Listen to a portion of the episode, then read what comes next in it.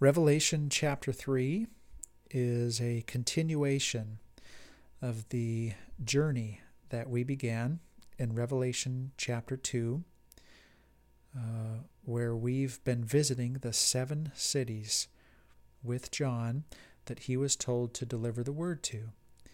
And we've already delivered this word to four cities in Revelation chapter 2, and we will now visit the final three, which are Sardis, uh, Philadelphia, and Laodicea.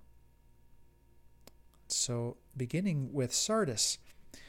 Um, Sardis, by the way, is interesting because it's a crossroads city. It's a busy place, and there are five, or were, of course, five major highways that ran through Asia Minor.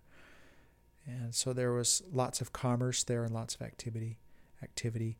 As a result, there was great wealth in the city of Sardis. So that's something to bear in mind as we as we read what's given to the people in this city. And uh, it, it also was a place where moral standards were known to be low. So here's how the Lord introduces himself in verse 1 to the city of Sardis, the saints in the city of Sardis in particular. And unto the angel of the church in Sardis write, These things saith he that hath the seven spirits of God and the seven stars. I know thy works, that thou hast a name that thou livest, and art dead. Okay. So there is the is the fifth way then in which Jesus Christ introduces himself, and it is he that hath the seven spirits of God and the seven stars. So he's he's given us a version of that earlier where he holds those seven stars in his right hand and we've been told earlier in Revelation chapter 1 that those seven spirits, if I remember right, it was in verse 4, that those seven spirits can be interpreted as the leaders of these churches, and, and, and so, so can the stars. So that's what we're talking about there. Then um, there's another way of translating this second phrase in verse 1, and, and it, it, it would go like this. This is the Weymouth translation. He says, You have a name of being alive, but you are dead. All right, so the, the King James here says, I know thy works, that thou hast a name, that thou livest, and art dead. So that, that's how that, that goes. So it's, it's the first piece of rebuke or correction to these people. You're spiritually dead. Verse 2 Be watchful and strengthen the things which remain that are ready to die, for I have not found thy works perfect before God. And other translations say complete.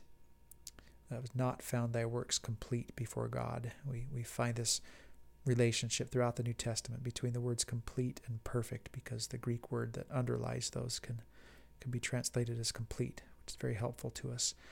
So their works are not found complete before God.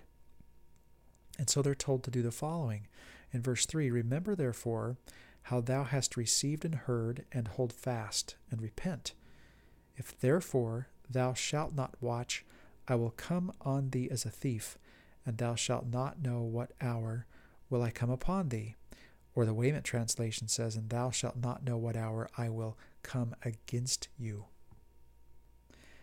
This is reminiscent of Paul's language to the Thessalonians in Thessalonians chapter 5 when he says in verse 2 For yourselves know perfectly that the day of the Lord so cometh as a thief in the night. For when they shall say peace and safety, in other words, all is well, then sudden destruction cometh upon them, as travail upon a woman with child, and they shall not escape.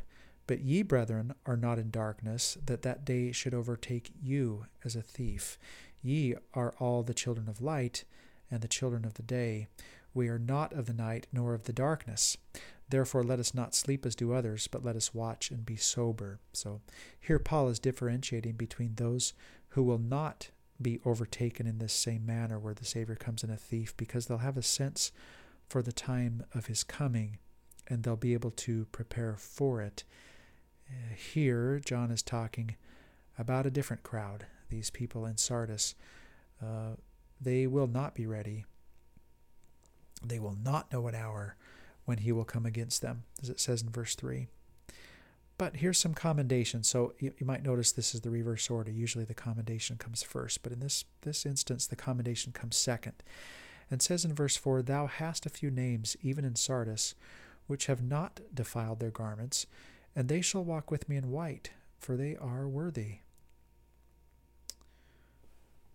It's interesting, too, to think of this again as a city of commerce. There was probably a lot um, clothing and, and, garments were probably a big part of the commerce that took place there. I, I don't know that for certain, but it's a guess.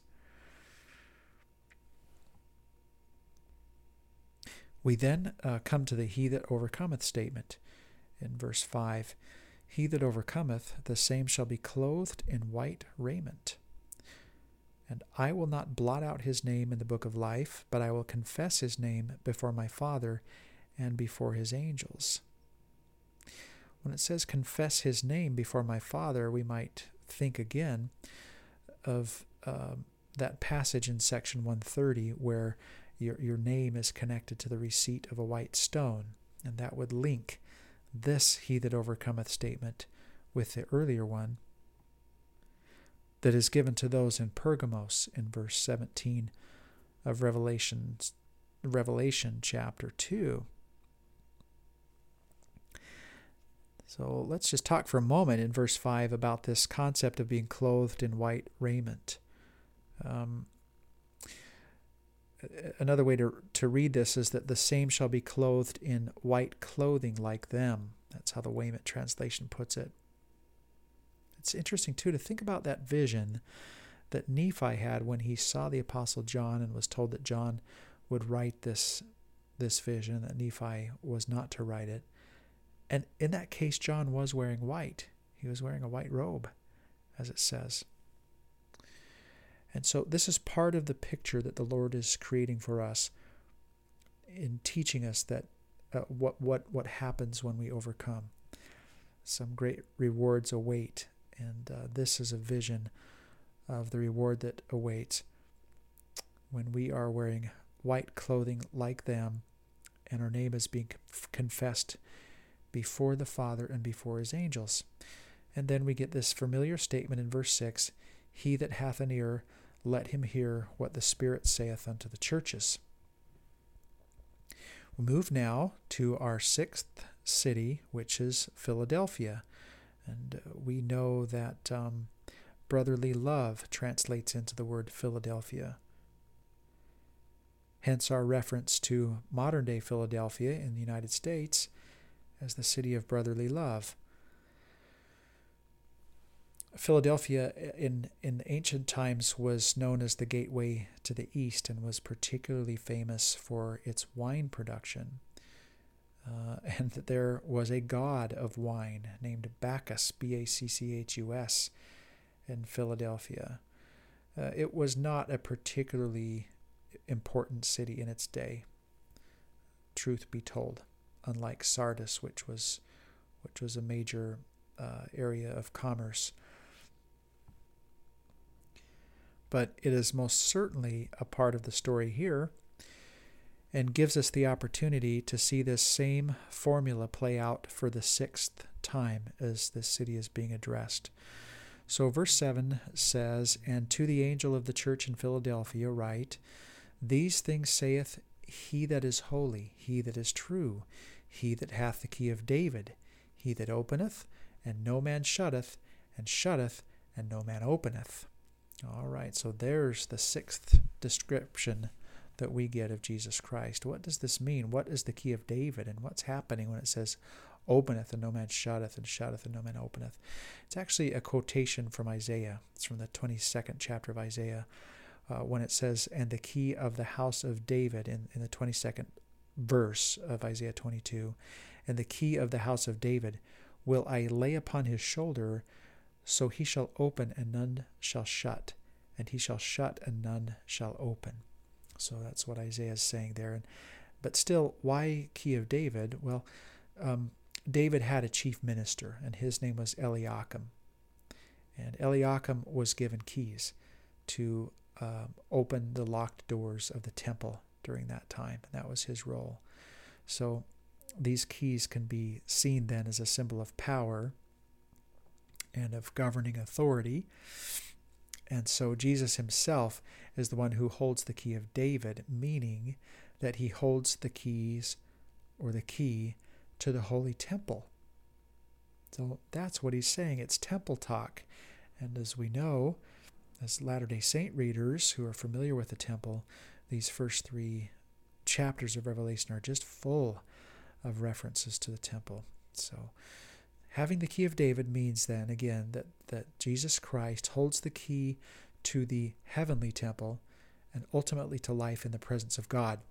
Consider the heavenly temple for a moment. Uh, when we go back to, I think it's Hebrews chapter 9, we talk about uh, the, the temple veil, but then we, we talk about the actual veil, that the actual high priest, even Jesus Christ, will go through. He'll penetrate that veil on his one and only day of atonement, as we're taught in Hebrews. And so in this case, uh, I just made a reference to our, our, our temples here on earth, but this is the heavenly temple. There is an ultimate heavenly temple, just as there is an ultimate heavenly veil. That's something to think deeply about. Okay, we come to our commendation in verse 8. I know thy works. Behold, I have set before thee an open door, and no man can shut it. For thou hast a little strength, and hast kept my word, and hast not denied my name. So, Philadelphia might not be a major player among these cities, but the Lord has favorable things to say to this city. He doesn't really give them any rebuke or any counsel of or correction. He goes on in verse 9 to say, Behold, I will make them of the synagogue of Satan, which say they are Jews and are not, but do lie. Behold, I will make them to come and worship before thy feet, and to know that I have loved thee. Because thou hast kept the word of my patience, it says in verse 10. I also will keep thee from the hour of temptation, which shall come upon all the world, to try them that dwell upon the earth. So let me step back, talk for just a moment about this phrase in verse 9 the synagogue of Satan, which say they are Jews and are not, but do lie. I talked earlier about the idea that those who say they are Jews of the Jewish religion are not practicing the pure element of the law that was given at Moses' time any more than Christians were practicing the pure element of Christianity at the time that Joseph Smith entered the stage. But this also could be a reference to the Judaizers, and uh, that's an interesting word. Uh, it's a recurring problem in the New Testament, that of the Judaizers. The term, as near as we can tell, comes from Galatians when you go back to the Greek. Uh, the term is not used in Galatians chapter 2, verse 14 in the King James Version, but the Greek manuscript can be translated into the word Judaizer.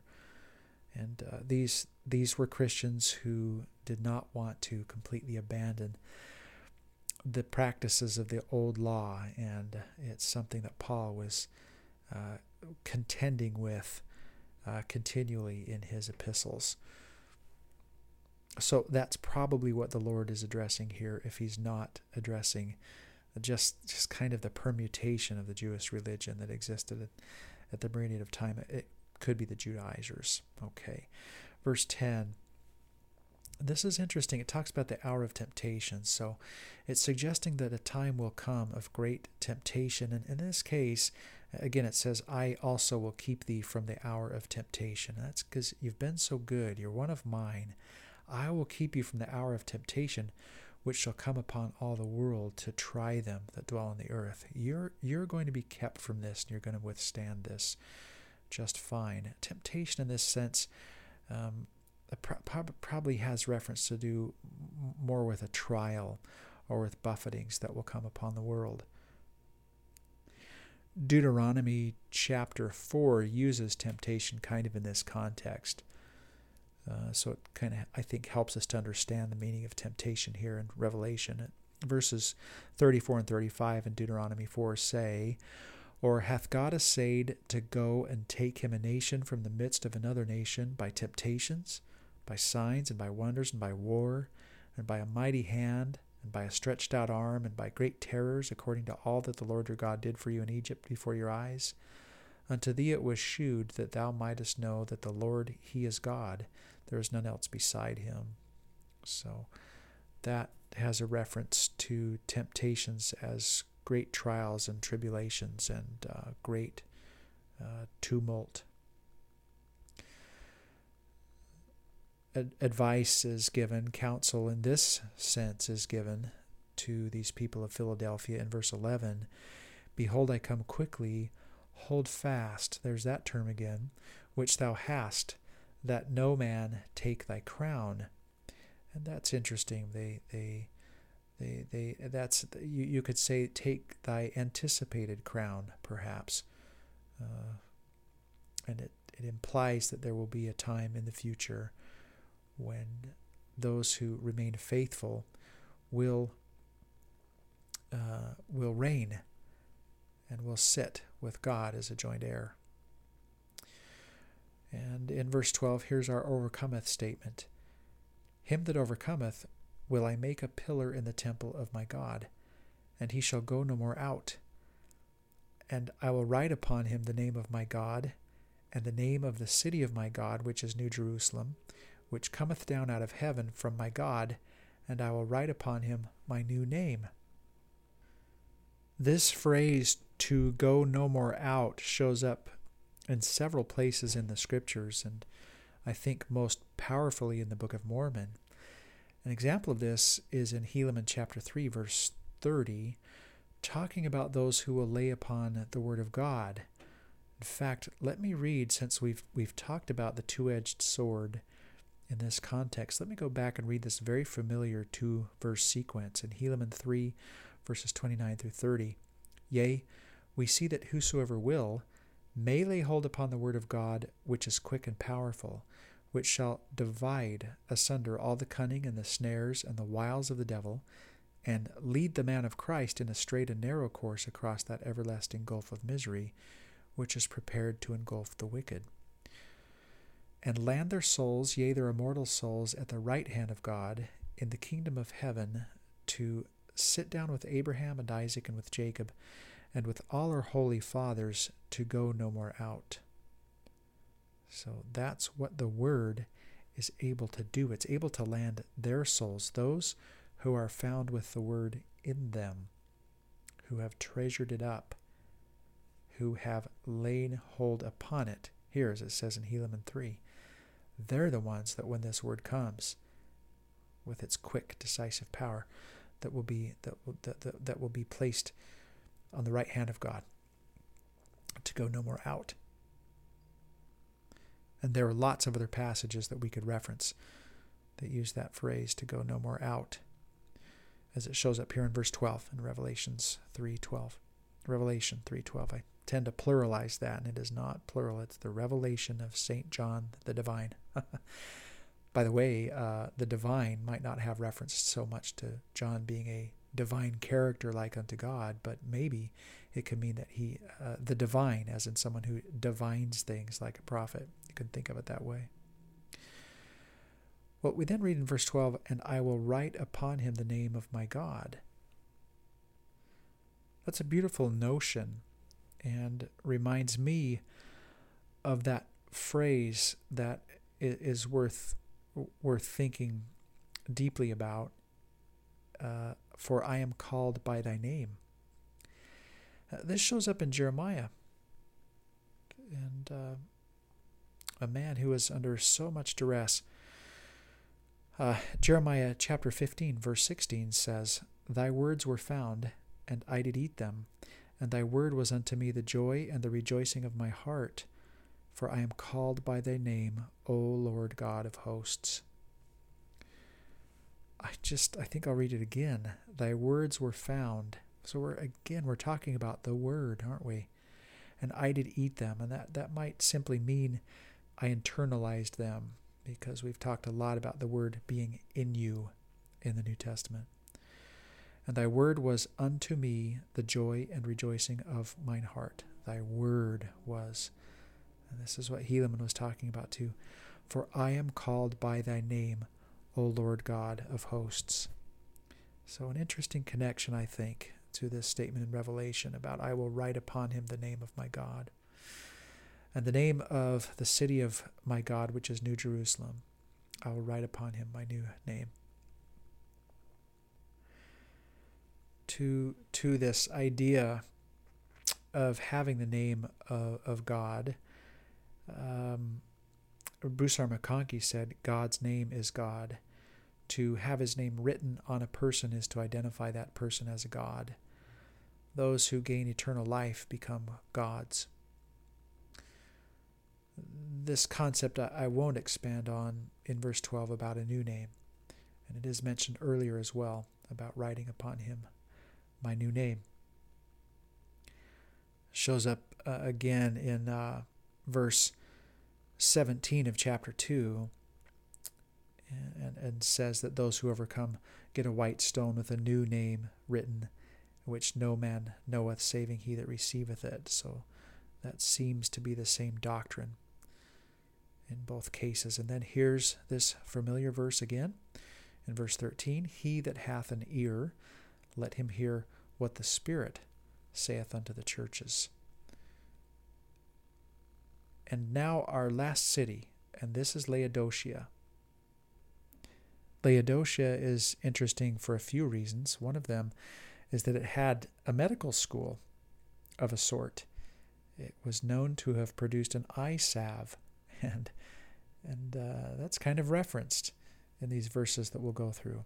It was a wealthy place. There was banking there, and uh, we're going to learn about lukewarm and and, not cold or hot. Uh, when we read about Laodicea, those famous uh, verses, and uh, it's interesting to know that there was a hot springs that um, sent warm water into the city of Laodicea. And those hot springs were at a place called Hierapolis. And uh, they, they flowed down into Laodicea. This is the one city that doesn't get any praise, no commendation. So we'll get into that in just a moment. But first, for the seventh time, let's have a description of the great Jesus Christ. He says, And unto the angel of the church of the Laodiceans write, These things saith the Amen, the faithful and true witness, the beginning of the creation of God. Wow, a lot there. The beginning of the creation of God. That sounds similar to, to John's Gospel when he is referred to as the beginning. When he's called the Amen, uh, we know that the, the word Amen, and of course we end prayers with that, and we end talks with that, and it, it's it's like a, an expression of certification, really. Um, it, it, means truly, it means certainly, it means faithfully. Uh, it's almost a way of saying, I certify this or I mean this. And so, uh, for Christ to be the great Amen, um, shows that, as Elder McConkie says, it is in and through him that the seal of divine affirmation is placed on all the promises of the Father. So if the Father utters a promise to us, you might say, and if he says says amen at, at the end of that promise, well, that's tantamount to the role of Jesus Christ. He is the amen at the end of those promises that the Savior gives us. Very, very thought provoking. We talked in Revelation chapter 1 about him being a faithful and true witness because of the perfect marriage or harmony between his words and his actions. And he was always a witness of the light and of the love and of the character of the Father. Uh, a, a beautiful description then of who Jesus Christ is, and that was our seventh opportunity to think about who he is and what his roles are. And so now that task, since that was the seventh time, is complete. Now we move to verse 15, where we would normally get some praise and commendation, but instead we learn this about the Laodiceans I know thy works, that thou art neither cold nor hot. I would thou wert cold or hot.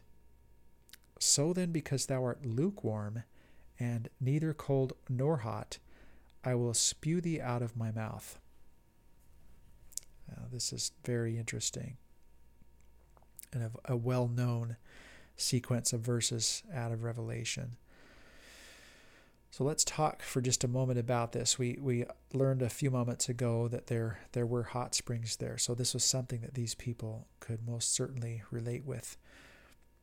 Uh, lukewarm saints could be described as those who aren't valiant in the testimony of Jesus. I, I don't think it's right to say that I, I wish you were hot, meaning you are righteous, or I wish you were cold, unrighteous, but instead you're in the middle. It's not exactly that. Um, the Savior wouldn't wish for that, but he is saying that lukewarm is just there's no there's no position there. President Hinckley uh, put it this way. Uh, actually, before I read that by President Hinckley, I, I do want to read this this verse in section 76, verse 79, because we learn about bodies terrestrial instead of bodies that are celestial in this great vision that Joseph had. And they, and they differ in glory as the moon differs from the sun. And then the Lord says in verse 79 These are they who are not valiant in the testimony of Jesus. Therefore, they obtain not the crown over the kingdom of our God. Now, remember, a crown was referenced earlier to those who would ultimately overcome. Uh, so, so these who are lukewarm, as we learn the Doctrine and Covenants, are those who are not valiant in the testimony of Jesus. President Hinckley said this um, the, the book of Revelation declares, I know thy works, that thou art neither cold nor hot. I would thou wert cold or hot. So then, because thou art lukewarm, and neither cold nor hot, I will spew thee out of my mouth. Each of us has to face the matter either the church is true or it is a fraud. There is no middle ground. It is the church and kingdom of God, or it is nothing. A couple things to say about that. I think this is a conclusion that we all end up coming to if we truly read the New Testament with our hearts. I think it has an effect on us. We read of a man who turns water to wine who gives sight to the blind, who heals a withered hand, who raises Lazarus from the dead. This is not simply a man, and C.S. Lewis made this clear at one point. Um, th- this is not simply a man who's going about teaching happy aphoristic sayings uh, he is portrayed in the gospel account as someone who is divine and who works miraculous works. You're put in the position as a reader of having to accept that or not. And you have to decide.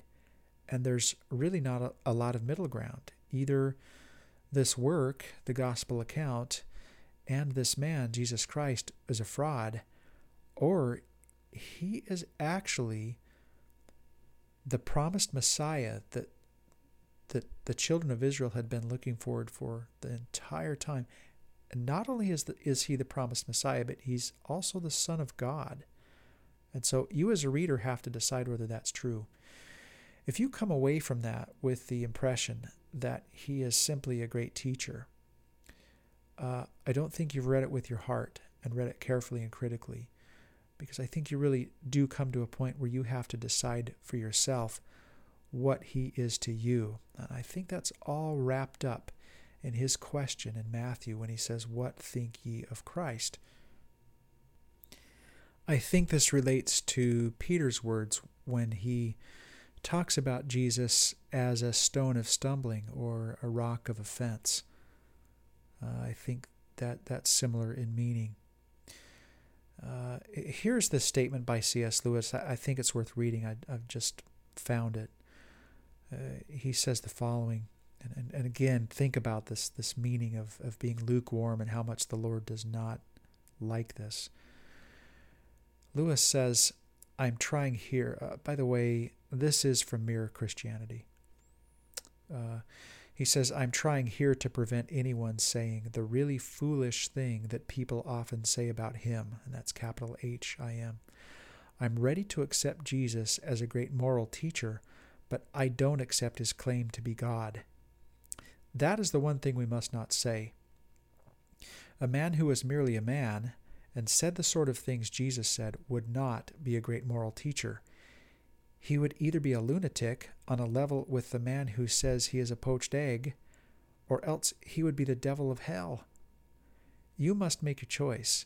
Either this man was and is the Son of God, or else a madman, or something worse. You can shut him up for a fool, you can spit at him and kill him as a demon, or you can fall at his feet and call him Lord and God. But let us not come with any patronizing nonsense about his being a great human teacher. He has not left that open to us. He did not intend to. Uh, the, the, and this is kind of the, the impression I've personally come to in reading the New Testament, and why this statement by C.S. Lewis resonated with me so much when I found it. He then says, We are faced then with a frightening alternative. This man, Jesus, we are talking about, either was and is just what he said, or else a lunatic, or something worse. Now it seems to me obvious that he was neither a lunatic nor a fiend. And consequently, however strange or terrifying or unlikely it may seem, I have to accept the view that he was and is God. God has landed on this enemy occupied world in human form. That is a favorite quote of mine and a favorite idea. And I am just going to restate this and, and say that I personally have discovered in my reading of the New Testament that it does require you to take this position about Jesus Christ, therefore making him that, that stone of stumbling, a rock of offense. The only way to leave this structure that has been built before us is to crawl over or around him. Okay. That completes um, our, our thoughts about being lukewarm then. Now, verse 17 is, is something that, that uh, has direct application to those of our day and, and talks about uh, being in a position of comfort and how problematic that can be for us. It says, Because thou sayest, I am rich, and increased with goods, and have need of nothing, and knowest not that thou art wretched, and miserable, and poor, and blind, and naked. I counsel thee to buy of me gold tried in the fire, that thou mayest be rich, and white raiment, that thou mayest be clothed, and that the shame of thy nakedness do not appear, and anoint thine eyes with salve. Remember, this city of Laodicea produces salve, that thou mayest see. As many as I love, it says in verse 9, I rebuke and chasten. Be zealous, therefore, and repent. Okay. So we learn here that, that the Lord does chasten. That's the that's the mechanism that he uses he rebukes and chastens those who need to be refined. And he talks about in verse 18 gold being tried or refined in the fire. Uh, however, if you are ignorant as to what it is that you need to do to change, and you have not approached the Lord uh, lamenting over your weakness and humbling yourself before Him, as Moroni said, and wanting to to turn that weakness into a strength, then you can't use your agency to instigate that process of repentance. And so in that instance, the only option for you to be become rich, as it says in verse 18, and be tried as gold in the fire, is if, as Alma taught, you are compelled to be humble and so that's why he says in verse 19, As many as I love, I rebuke and chasten. So be zealous, therefore, and repent. So he's saying it would be better if you didn't have to be compelled to be humble. Just be zealous, therefore, and repent on your own volition, it might say. So this has a very similar spirit to when Alma was talking to those Zoramites. This state of not knowing what you don't know in verse 17 is a dangerous state indeed. And if you do say, as it says, I am rich and increased with goods and have need of nothing, you are you are in a, a state. Uh, uh, it's a morally perilous state. Uh, no one in our day has put this more um, in stronger terms than Brigham Young. This, I believe, is why Brigham Young said this this this famous thing, this this statement that's oft quoted. Uh, it was first quoted by by Preston Nibley in, in a book called Brigham Young, the Man and His Work, which was published in 1936. But uh, in that, Brigham Young said, "quote The worst fear that I have about members of this church is that they will get rich in this country." Uh, and remember, this was at a time when the, the, the, the, members of the church were in great poverty, so it was probably hard for them to envision that. He said that they will get rich in this country, forget God and his people, wax fat, and kick themselves out of the church and go to hell. This people will stand mobbing, robbing, poverty, and all manner of persecution, and be true. But my greater fear for them is that they cannot stand wealth and yet they have to be tried with riches. And here we have John talking about true riches in verse 18 when he says that thou mayest be rich. I want to talk for just a moment about this notion that you can be clothed and that the shame of your nakedness wouldn't appear. Uh, he's, he's talking about a people that are rich, they're increased of goods, they're certainly not naked in the true sense. But he calls them naked in verse 17 and then says that thou mayest be clothed. So, what are we talking about here? I think we're talking about a scriptural nakedness. Uh, that, that, that's what's evident here. Well, what is that? It's, of course, most dramatic in the Garden of Eden when Adam and Eve discover that they are nakedness. So, so what is scriptural nakedness, and why is it a point of emphasis here and in the Garden of Eden account? I think we can relate, uh, all of us, with the idea of, of being unclothed in public. It's a it's a, what bad dreams are made of. There is a, a shame that comes with that that we we understand in a visceral sort of a way. We we would never want to appear naked before others because of that, it's a it's a perfect way of helping us understand what spiritual nakedness might be, and it's the shame of transgression.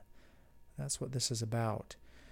Consider what Alma says when he when he says that you'd you'd wish instead of standing in his presence, you'd wish that the rocks could hide you. In fact, you'd wish you could be extinct.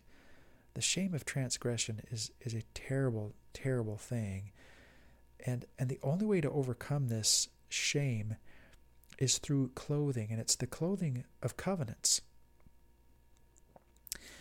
These ultimately, as we keep these covenants and take on this figurative clothing, we cover our figurative nakedness so that our confidence can wax strong in the presence of God, as it says in section 121.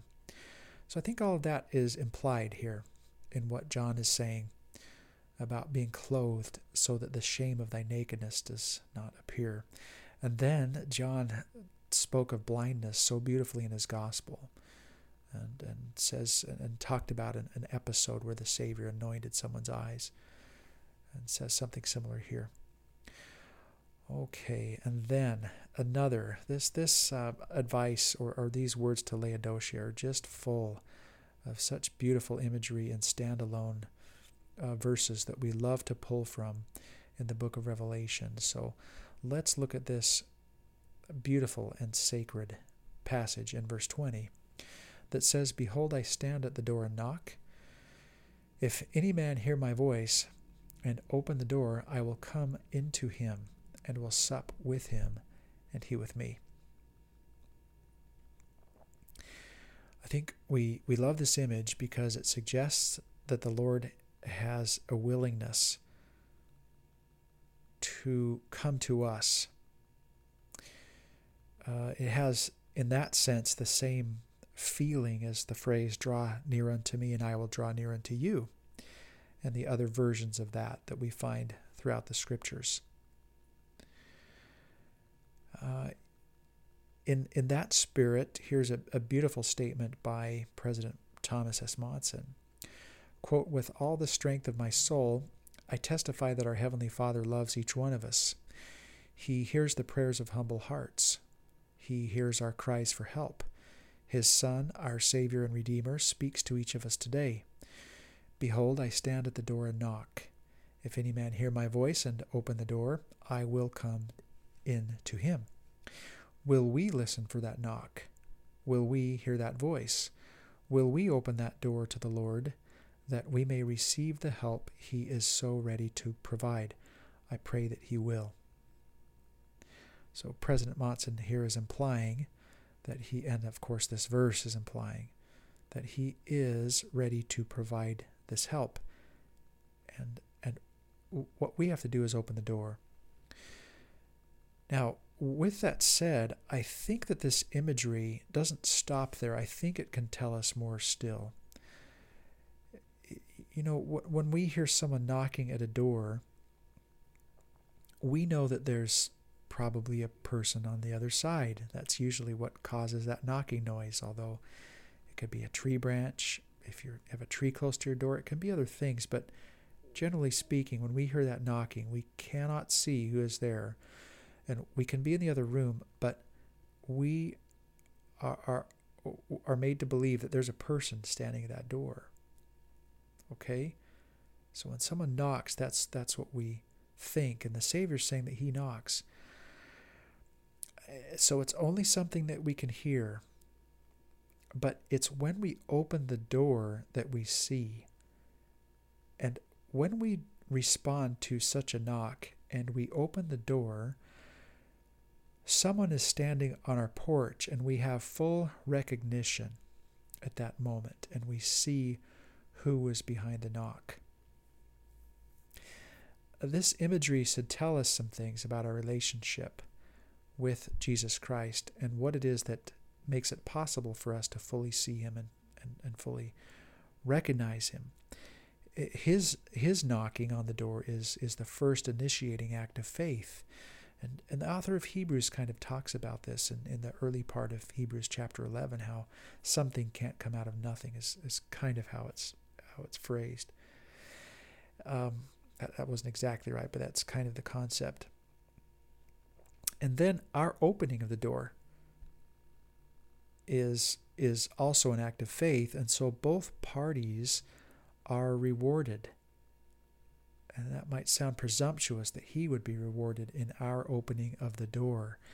But we know from other parts of the scriptures that that is something he wants. It's his good pleasure to give us the kingdom. And he's like the father in the prodigal son story, where he desperately is watching for us and wants to be reunited to us. And for us, it's the incomprehensible joy of being reunited, or, of course, of tasting of that fruit that we want so much.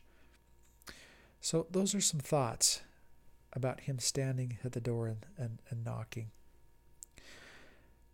And now we come to the final, to the seventh, to him that overcometh, which means that after we cover this, the picture that is meant to, to, to be given to us as readers about him that overcometh will be complete because we'll have read it the seventh time. So it says in verse 21 To him that overcometh will I grant to sit with me in my throne, even as I also overcame and am set down with my Father in his throne. Uh, lots to say about that. Here is what Bruce R. McConkie said. He said, Sitting with the Lord on his throne means receiving the blessings of exaltation. Through the atonement of Jesus Christ, all who believe and obey the glorious gospel of God, all who are true and faithful and overcome the world, all who suffer for Christ and his word, all who are chastened and scourged in the cause of him whose we are, shall all shall become as their maker, and sit with him on his throne and reign with him forever in everlasting glory. That, by the way, comes out of his final testimony before he died. Uh, General Conference of May of 1985, that a seminal talk called The Purifying Power of Gethsemane. But in there, Elder is telling us that all shall become as their Maker. That is quite a statement. And uh, we, we could only be emboldened to say something like that if the Lord Himself had told us that, which He does throughout Scripture, and which the New Testament just talks about over and over and over in different ways about being heirs and joint heirs with Him. And really, as President Nelson has taught, and I think I've mentioned this elsewhere, that the word reconciliation itself doesn't just apply, imply uh, coming back into favor with God, the offended party, but it actually means to sit with Him again. And that can imply exaltation in and of itself. So that's what the atonement of Jesus Christ opens us up to. That is the possibility that is opened to us, is to be able to sit with me in my throne. To him that overcometh. And now, verse 22, the final time that this is said He that hath an ear, let him hear what the Spirit saith unto the churches. And so I would add, now that we've come to the end of this seven city journey with John through Revelation 2 and 3, that the only way for us to truly hear what is being said is if we hear it through the Spirit.